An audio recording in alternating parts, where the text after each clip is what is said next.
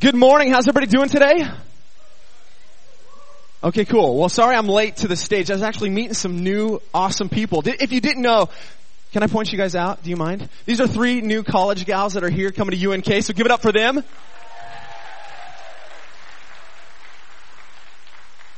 And if you didn't know, uh, the town's going to get a little more crazy with all the college students coming back next weekend. So just be prepared to wait a little bit longer at a stoplight. If you go out to eat, you'll have to wait a little bit longer because all the college students are coming back. But praise God, we, we love college students. Amen, church? Okay, cool. So we're excited for that to, to get going again. Well, I am Nate Krizik and I'm uh, one of the pastors here on staff. And uh, we're just glad that you're here. We just want to welcome you today. Um, we want to welcome all of those who are watching online or off-site. We are thank you so much for. We're glad that you're here. Thanks for joining with us. We also um, typically I'm not down here in in the main sanctuary. I'm typically down in the gym. So I want to give a big shout out to all my friends in the gym. What is up? I'm glad that you're with us today. That was really awkward because the sanctuary didn't know what to do. So gym people, I love you guys. Thanks for being with us. We love you guys down there. So today, we are in uh, the third week of our sermon series, Elephant in the Room. Uh, today we're talking about a very sensitive topic. Moms and dads, um, if you have children here that you don't want them to hear things that maybe be, might be a little bit too old for them, we just want to encourage you. Maybe it's time for you to send them to down to the Power Kids. We have an awesome kids ministry. Pastor Eric would love to connect with your children. So this is your warning, parents. Cool? I don't want to have any emails. Pastor Nate, you should have warned us. I warned you. And so today we're talking about a very serious, a very serious topic. One that I haven't heard a whole lot about in the church. Our culture talks a lot about it. I know if you're an older generation, you, you probably just saw the topic and they, you heard about the topic when you watched TV. It was in the movies you watched, the, the TV shows that you watched. But today we're dealing with a topic that is right here in Kearney. It's in our culture. Your, your coworkers are talking about it. Um, I'm not even naive to know that there are people in our families that deal with this struggle. And I'm not naive to know that it's people right here in our church that are probably dealing with the same topic today, dealing with the same struggle. Today we're talking about homosexuality. Now some of you, when you hear that word, you're like, oh, what? You're actually going to talk about that, or you cringe, or some of you are very passionate about that, that idea. And some of you, if I were to poll you today, you'd give me a number of responses. I know if I were to poll all of us, we'd get a number of responses. Some of you are like, I believe equality for all.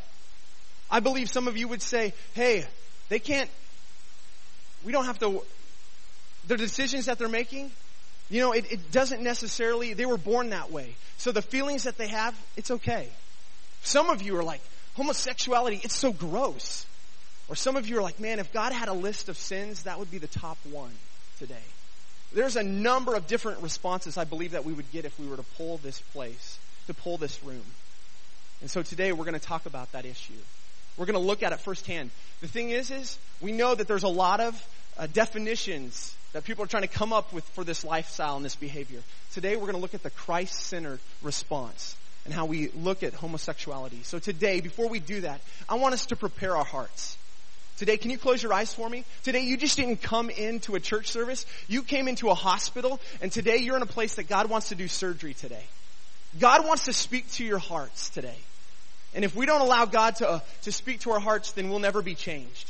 And so today I'm just going to pray. God, today we come knowing that you are the great physician, God, that you want to heal and change our hearts today. So no matter where we find ourselves on the pendulum of this topic of homosexuality, God, I believe that you want to, to our hearts to be wrapped around the Christ-centered act and the obedience of how you view this sin and how we can be Christ followers who share and demonstrate your love today. God, that's really our heart. So God, today, would you speak to our hearts? May we be sensitive to your spirit as you speak to us today. Lord, we love you and we thank you for your love and your kindness. And everyone said, Amen today. So today I want to introduce you to Brady Cohn, a friend of mine who is he is in charge of a ministry called Freedom Mission International. And today he's going to share his story when grace met truth. So would you welcome him today, church?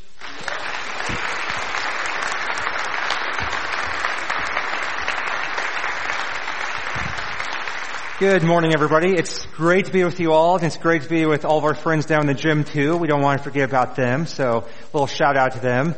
So I'm so excited to talk uh, to you guys today, share my story. I know that this is an awkward subject, that's why it's part of the elephant in the room, but something we need to talk about. I'm also excited to talk about more right after this at the Q&A time in the gym. And so throughout the service, uh, my phone number is going to be up on the screen. You can start texting in your questions anytime throughout the service or throughout the Q&A time we have in there. So as you think of questions, there's a lot more younger people in here now. You all have your iPhones and uh, you know your fancy things. This is the Sunday where it's appropriate. You can get out of your phones. Actually, you're told that you could do it, and so uh, yeah. So feel free to do that. I love to answer questions at the Q and A time, and really just cover a more broad range of issues than we can get to this morning. So I'm going to start with sharing my story. Uh, my story starts 29 years ago, to date myself a little bit, in a small town, Nebraska. I was born uh, the fourth child. Um, the, I'm the youngest. I grew up on a farm and ranch in the town of Taylor, Nebraska. Very rural culture, rural atmosphere. My family went to church on Sundays. Uh, we we did the whole church thing, uh, going to church. We did youth group. We prayed before our meals, all that stuff. And so I grew up with that church background, knowing that uh, that I was a sinner and that I needed Jesus. And so I'm very thankful for that background. I also grew up, uh, just, I, I, remember from the very earliest of ages, just feeling different than the rest of boys. I felt different than the rest of boys I went to school with. I felt different than my older brother and my dad. There's just something about me that uh, that just did not mesh with them. There's something, there's a disconnect there. Now, I remember just feeling scared by the, by, by the men and the boys. Like, they are just scary people to me, and I felt safe, uh, in the company of my mom and my older sisters. So, so that was just part of my background from a very early age was that there is something different about me. Well, as I got older, uh, my my my family moved to the town of North Platte when I was 10 years old, so that really changed our family's life. Uh, we we actually had a stoplight there. There's actually a bunch of them, and so that was that was a huge change to our life. Uh, and so, and my, my family kept going to church when we went to North Platte, but I think that for our family, and I think that this comes with a lot of families, especially in small towns or bigger towns too, that your faith is based a lot on image, that you want people to think that you're this good Christian family. So you do all the Christian things. You show up to church, you show up to youth group, you, uh, you pray before your meals, you, you put on this image. But Christ was never really just the center of our family's life. It never changed our, changed our hearts. And my family's life took a drastic turn when I was 11 years old. I was almost 12 when my parents got a divorce. And so that was just a very difficult time in our family's life. Uh, my parents had the big long, you know, legal battle that, you know, happens when you have a divorce. And finally, their divorce was legalized. And we thought that, alright, now is our chance. We can move on with our lives. But then my parents got back together 17 times. So, so 17 times uh, my dad actually moved back into the house with us, and every time it didn't work out. And uh, so that was just like three years of mass instability in my life and in our family's life, where from month to month I didn't know what house we're going to be living in. I didn't know what parent I was going to be living with, uh, and that was just very painful. But I was just such a loner at the time. I, I felt so different from the other boys that I, I just didn't have anybody to process those feelings with. I just became very emotionally numb through that situation.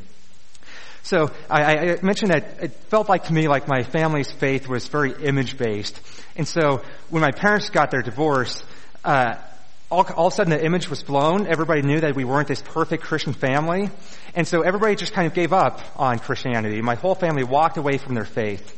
Except for me, I kept going to youth group on Wednesday nights. Uh, and so was, so I was going to youth group and it during the beginning of this time with my parents' divorce when I was about 11 years old that I started to struggle with same-sex attraction and homosexual issues.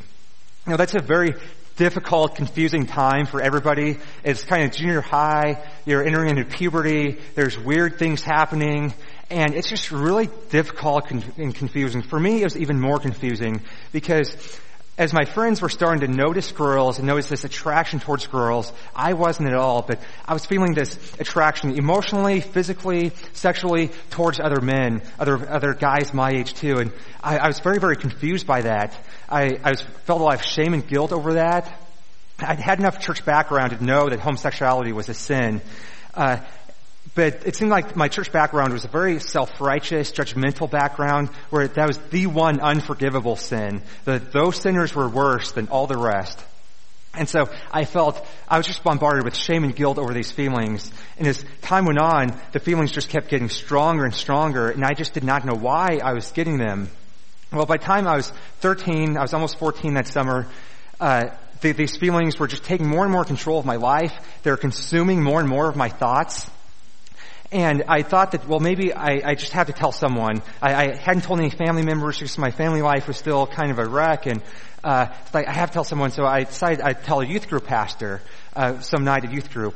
Well, before I got the courage to talk to a youth group pastor, when I youth group, I'm sitting there on the floor with like 30 other kids my age, and the youth group pastor says to the entire group, makes a comment, "I wish all homosexuals would die."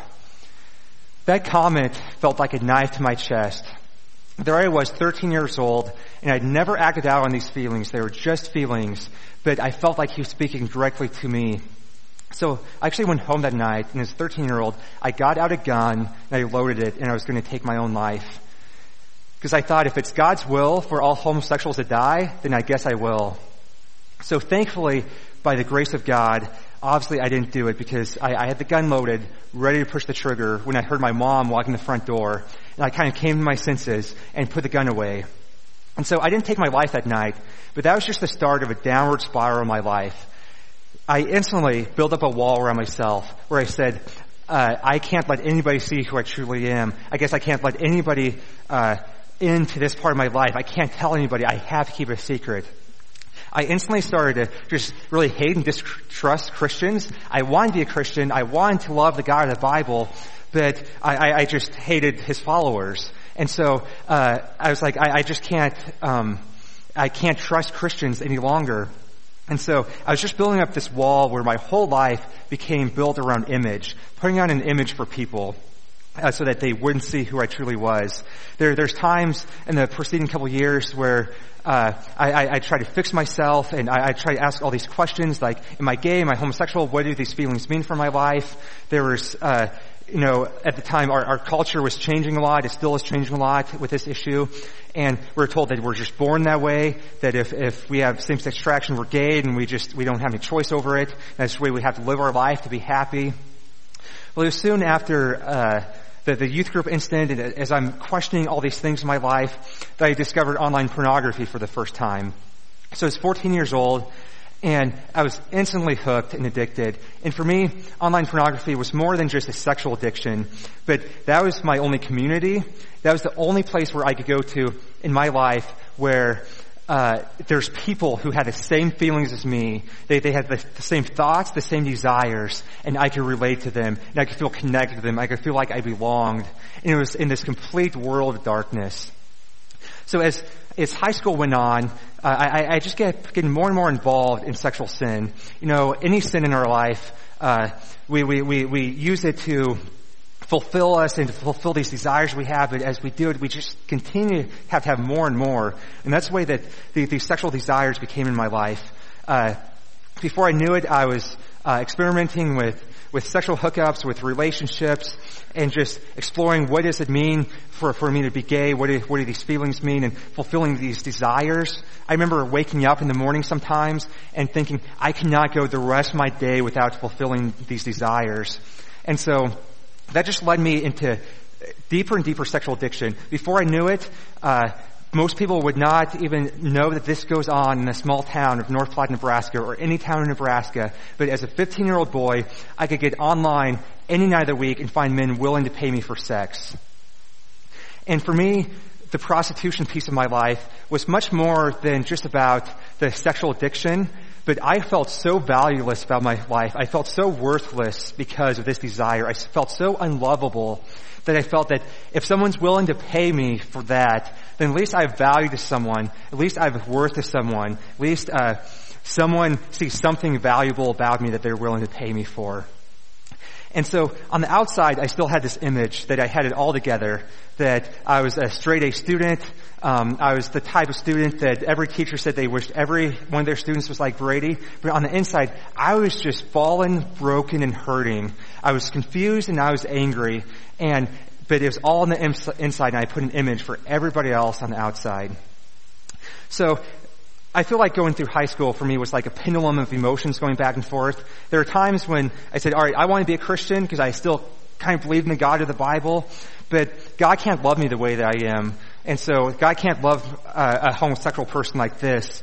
And so I have to fix myself. And so I'm just going to walk away from it. I'm going to pretend like that part of my life never existed. And so I do that and usually last for about maybe 42 to 46 minutes. Uh, yeah, and then I'd be done, and I'd be, I give in, and I'd be like, all right, I guess I tried that. I just can't get free from this. I guess this is just my life. Then I'd be angry and bitter towards God and say, all right, God, how could a loving God create me in a way that's going to condemn me to hell? And so at times I even question, is God even real? Does he exist? If he does exist, he must not be a loving God because no loving God would inflict this onto my life. And so that's where I was really when I graduated from high school. Uh, perfection on the outside, just hurting, brokenness, a whole double life on the inside. I went to college at Chadron State College because I got into the pre-med program there. I was going to be a doctor. That was kind of part of the whole image thing. I wanted to prove to people how smart I was and all that stuff. So uh, I, was, I was going to be a doctor, and I remember freshman year, uh, I, I pulled up the dorms to the first week to unload my stuff and move into the dorms. And I pulled up with my car and got out and there's this guy standing there. His name is Brandon. And, uh, Brandon help, offered to help me unload all my stuff out of my car in my dorm room. It's like, oh yeah, sure. So, so he did that. And when we were done, he offered to, uh, or he told me about this ministry on campus called Cru, also known as Campus Crusade for Christ. They invited me to on Wednesday night. He also told me about his church down the street. And so, so I went to Cru that first Wednesday night. I really just went because I still kind of had the Christian image thing going on. I wanted people to think that I was a good Christian person. And deep down, I still had a desire to love God. I, I just didn't think that God could love me. So I showed up to Cru the first week, and it was really good. There was a praise band, there was a speaker who gave some message that I'm sure included the gospel, but I was just so hard-hearted and bitter at that point that nothing that I heard from the front really just could penetrate that hard-heartedness. But what did change my life were some of the relationships. I, I ended up being attending Cru every every week faithfully for two years, and nothing I heard from the front changed me, but the relationships did. I, I had these upperclassmen like Brandon and further guys who just started to pursue me. They started to, uh, to love me, to serve me. They started asking me spiritual questions about my life and just started digging into my life. And I always had the right answers for them. I had enough church background that I thought I knew what they wanted to hear. And they could obviously tell that my life just wasn't adding up, that, that my life was producing no fruit, that there's something wrong with my life, but they still just continued to love me unconditionally anyway. Uh, one time Brandon changed the starter of my car in the middle of the night in the dorm parking lot so I could get home the next day. So these guys were just doing these tangible things to show me the love of Christ. Well, I went home my sophomore year for Thanksgiving, I was super depressed about my life.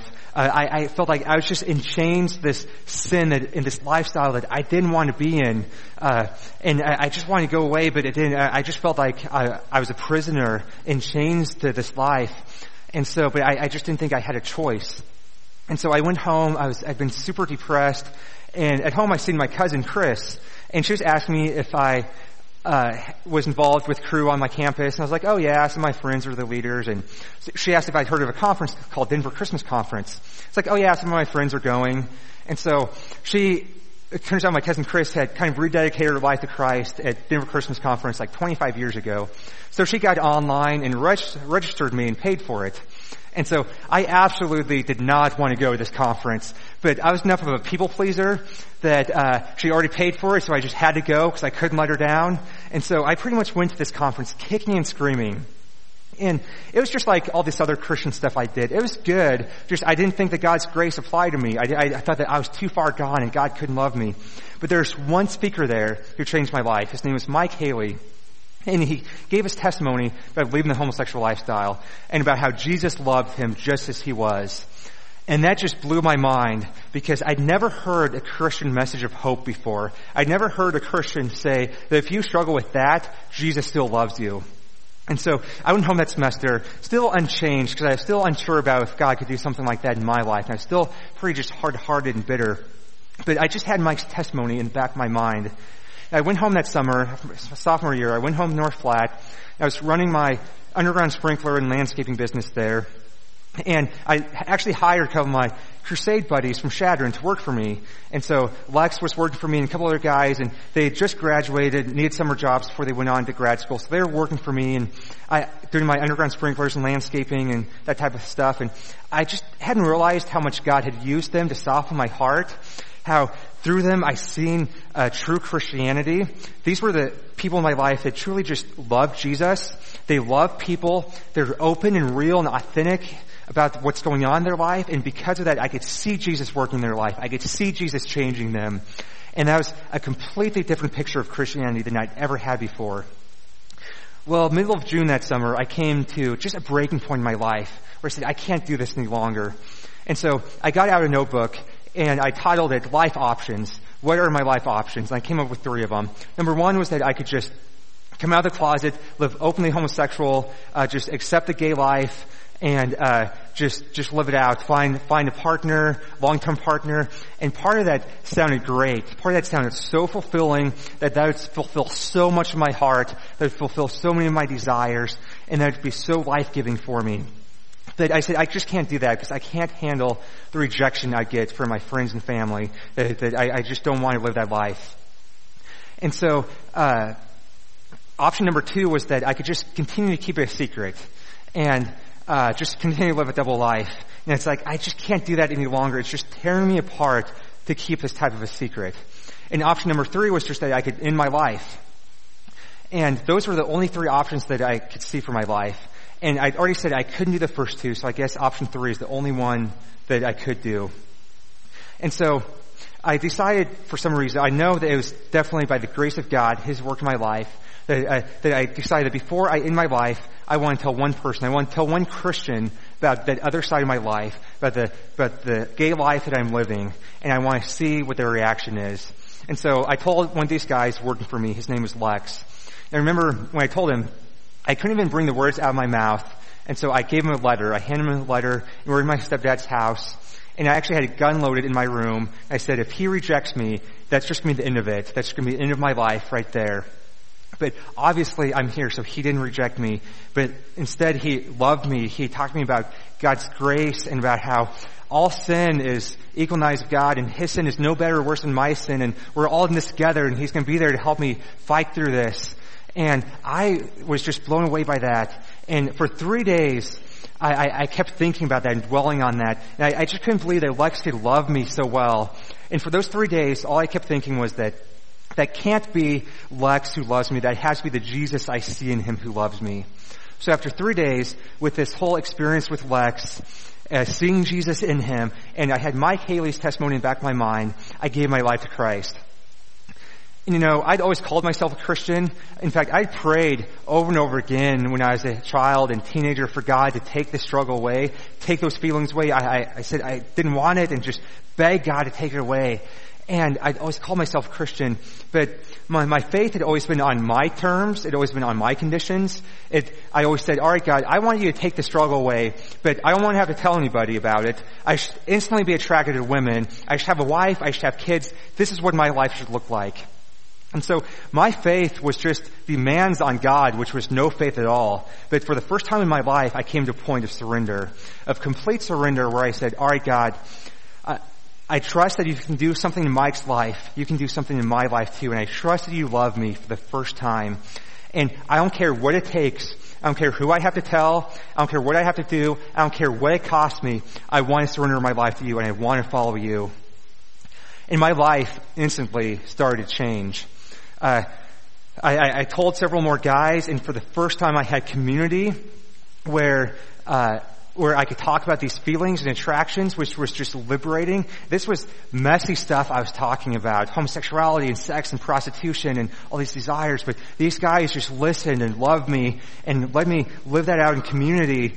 And they started to speak scripture in my life and uh, I, I started going to counseling and figure out some of the root issues behind behind these struggles. And my, my life has just started to change. I started to fall in love with scripture. I, I want to read with, for you guys just one piece of scripture that changed my life that summer. It comes from 1 Corinthians. It starts with verse 9 and 10 in chapter 6. It seems like these first two verses I heard over and over again as a child. I, but I always heard them pointed specifically towards the homosexual community. It says, or do you not know that the wicked, that the wrongdoers will not inherit the kingdom of God?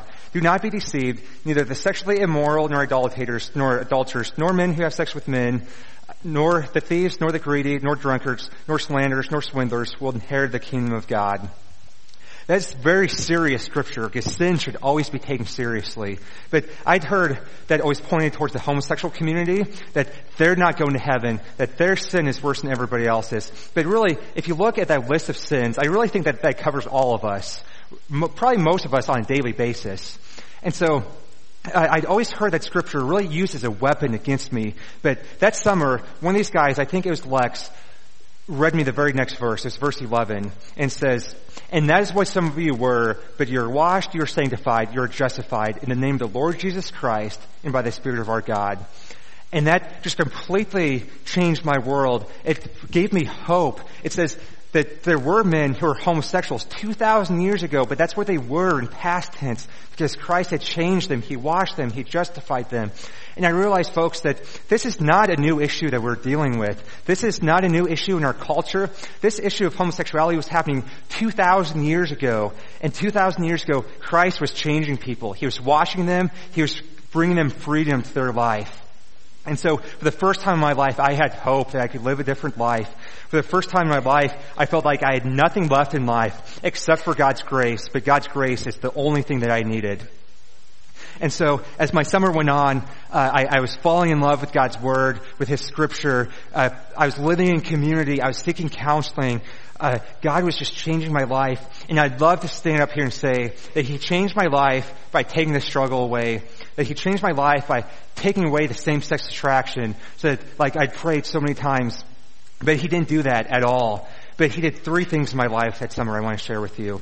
The first thing is that he gave me a new identity. He showed me that I'm not defined by the labels that the society gives me. I'm not defined by my attraction. I'm not defined by the fact that our culture says that I'm gay because of these attractions that I have. That's not my identity. My identity is in Jesus and nothing more. The second thing he did in my life that summer was, excuse me, he gave me uh, value he, he showed me that I don't have to sell myself, uh, that because I am his child and I have value, uh, just because I'm his. And he ta- started to teach me what it looked like to live as his child. The third thing he did in my life that summer was give me freedom and power over my sin. He showed me that no matter what my struggle is, he showed me that no matter what feelings and attractions I have, that I can wake up every day and I can choose to live a life through the power of the Holy Spirit that's pleasing and holy and honoring to Him, no matter what society says I am and no matter what feelings I have. And so I ended that summer being a completely changed person. My life was still messy. I was still trying to figure out these issues in my life. I was still battling temptation to, for pornography, but I loved Jesus and he brought me freedom that I thought I could never have. So I went back to college that fall to Chadron State, really to do ministry there because I, I want other people to know that they have this type of life-changing relationship with Jesus. And I, I continue to seek counseling. I started be, discipled by a pastor of the local church there, Randy, who, who just dug into this issue in my life and loved me unconditionally. And that's been eight years ago now. And for the eight years, God has just sent me on this healing journey of redeeming areas of my past and, and doing work in my life and bringing me more and more freedom in this area. I always picture that, I, I say that God's like an old man with a hammer and chisel and when I was 14 years old or 13 years old with this youth group incident, I built up a wall around myself. I wouldn't let anybody in. And now over the last eight years, God has just repeatedly given me these defining moments where He's taken out His hammer and chisel and chiseled away a piece of wall around my heart. Moments where people loved me more than I thought that anybody could love me. Moments where God spoke to me through His Word and showed me that I'm His child. God just continued, has continued over eight years to get out his hammer and chisel and do work in my life. And so, So that's where I am today. I, I still struggle with same-sex attraction. I, I still have those, some of those desires and temptations. But God has showed me over and over again, every day over the last eight years, that I can still wake up every day and choose the kind of life I'm going to live under His grace. And so now, over the last, for the last five years, I've been, had the privilege of doing college ministry all over Nebraska. And now God is uh, allowing me to transition out of that and do ministry to the homosexual community full time and equip churches like you guys to deal with these issues because families are hurting, people are hurting, and I get to disciple guys who are struggling right now. Gosh, I have a couple of hundred guys in my life that I have regular contact with who are struggling with, with homosexual issues, same-sex attraction, who are seeking purity and holiness. Some of them are still living in the lifestyle. Uh, some of them aren't. But, but God's given me an opportunity to reach out to them. And so people ask me all the time, all right, Brady, uh, our culture is spiraling out of control in this area. What do we do? How do we respond? Well, what's our biblical approach to handling homosexuality? And so, uh, to handle that, to figure out our biblical response, I have four challenges for you guys. And so if you're a note taker, this is a good time to get out your pen and paper. Four challenges for you guys to handle this issue in our, in our lives. the first one is be safe people and create safe environments.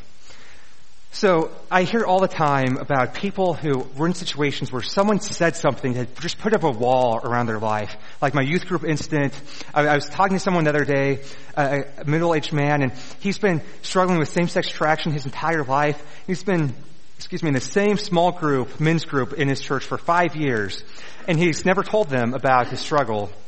And uh, I asked him, so because he'd never told them, he's he's just been held captive by it. And I asked him why he'd never told them, and he said when the first weeks they met five years ago, uh, the, one of the guys in the group made a comment about homosexuality. Another guy uh, made the comment, "Oh, well, it's a good thing none of us struggle with that." And so I am sure that these guys in this small group had no malicious intent behind those comments. They had no idea that someone in their room was dealing with those issues. But someone was. And that one comment uh, just made this that unsafe environment where this guy said, all right, obviously these are not safe people. I guess I have to keep my mask on. I have to keep my wall up and I can't talk to them. But if we want people to find freedom from their sin, if we want to make disciples, then we have to create spaces where people can be real, honest, where they can feel loved, where they know that there is no sin that they can't confess, where there is nothing that they could say in that room that would make people love them less. So we have to create uh, safe environments um, by being careful about what we say and how we say it. Number two is have the right expectations. And that's the expectation that for this issue in people's life, it's probably going to last a lifetime. There's, there's cases, there's instances where people's sexual attractions do change when they go through this healing process, and that's great. We want to celebrate what God does in those people's lives. But that's not realistic, that's not normal, nor should that be the expectation. And so this is going to be a very difficult issue in people's life, probably forever. So we need to create the community around them where we can disciple them, where they can, where we can bear that burden with them, because it is not an easy thing to struggle with. It's, it's a daily battle in their soul, and they need community, they need love, they need support, they, they need some soldiers come along beside them and help them in that battle. So we need to love them and have compassion, realizing that that this issue has caused for most people a lot of pain in their life. So I want to ask you this morning, well, one, one of these expectations we, I, I think that we get wrong uh, with this issue is that we kind of expect that if, if a gay person were to come to know Christ, that like they should instantly not be gay anymore. We kind of make that like the gate to, to Christianity is, oh yeah, you can come to Christianity, but it means you're instantly not gay anymore. But that's usually not the way it works. It takes time, it takes community for people to get to that point. They need maturity and discipleship and, and healthy Christians around them. So do you have space in your life, in your homes, in your Bible studies, in your small groups, in your church for people who are still in that process? For people who are still living the homosexual life, but they're searching, they're seeking, they're trying to love Jesus and figure out what, what that looks like in their life. Do you have room for those people? Because you should. Because we're going to make disciples. We, we, we need to love them through it. We need to tend to love them, help them grow. Uh, we need to disciple them. We need to give them that place where, where they can do that. Because ultimately it's going to be the Holy Spirit. It's going to be the maturity that they, they comes to their life that leads them out of that, that convicts them. They need Jesus first. And then they need discipleship. And somewhere along the process, we hope and pray that they'll come to a place where they'll walk away from their sin. But many times that takes years. Number three is we practice what we preach. And here's what I mean by that. So, when we're asking of a homosexual person to leave their lifestyle, and that, when, when we believe that homosexuality is a sin, which I do and this church does, then we want people to walk away from that. We want them to find a different life, a better life in Jesus.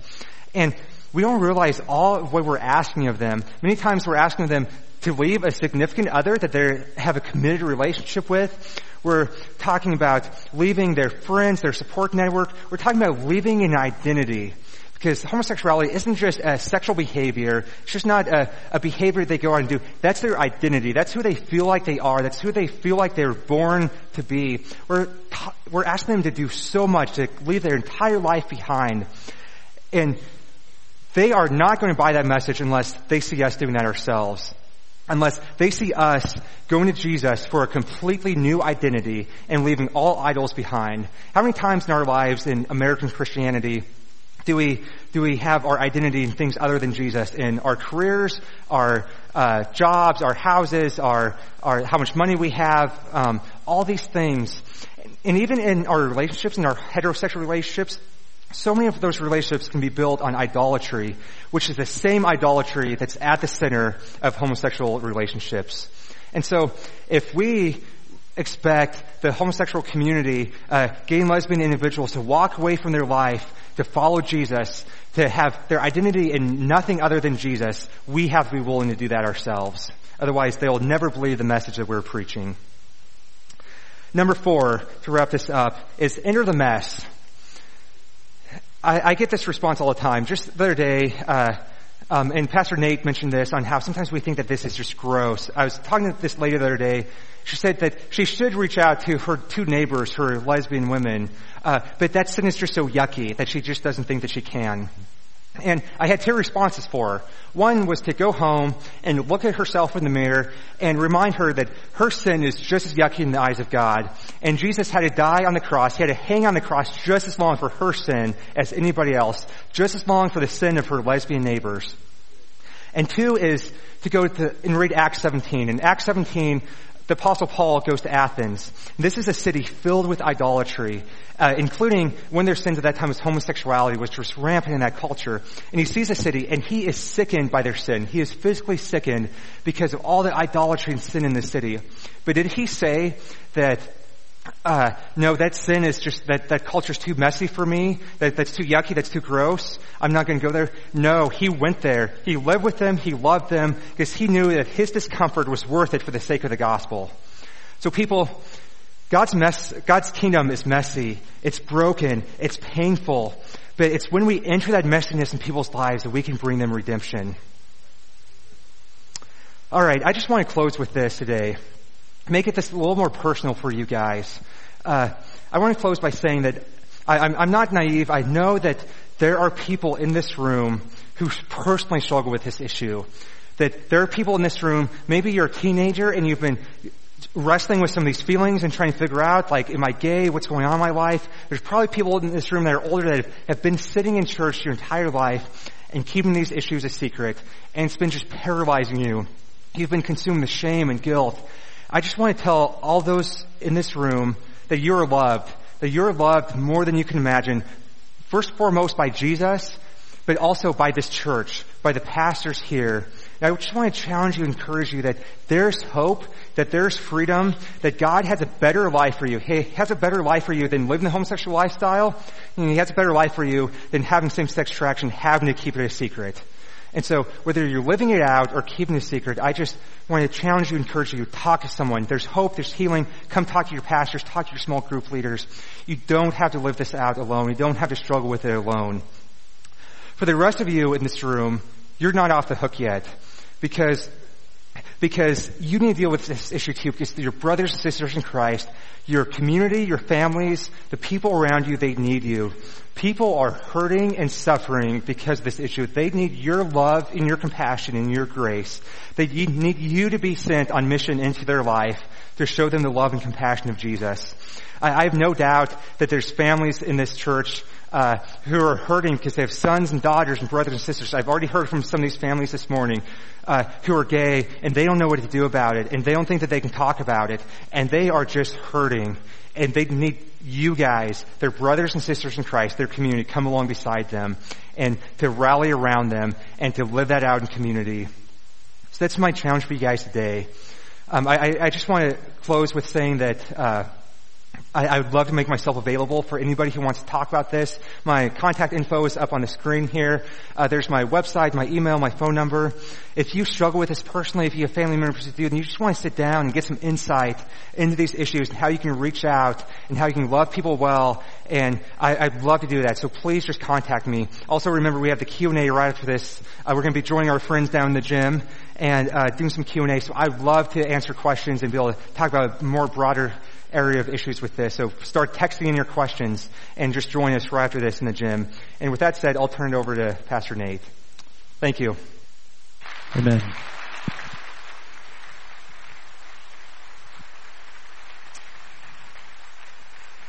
Thank you so much, Brady.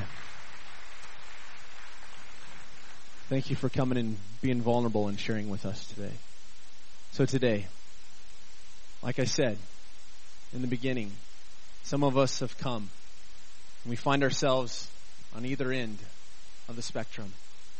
We find ourselves more open to the idea. Some of us are very closed minded to the idea of homosexuality. But today, it's our heart's desire that we would have the Christ centered response. That we would have a Christ centered response, that we would have His eyes and His heart to love. How dare that we think that our sin that our sin is not any more worse than the homosexual lifestyle. That's not the truth. All sin is equal.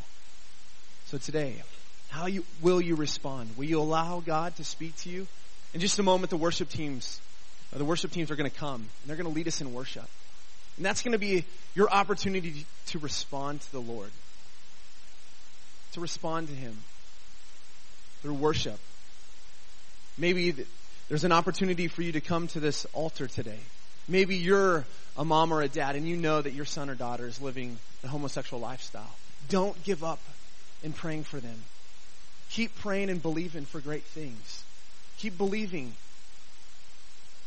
that the hand of God would come in and touch their life.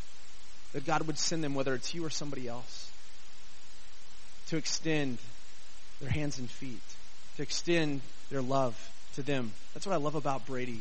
His story was that somebody just extended love to him. Just extended love. And just walked along the process with him as on his spiritual journey. Today, God wants to use us today, if we'll allow him to. Others today, maybe you've come and you know that your coworkers, and you're just like, man, I'm closed off, closed minded and closed off to the issue.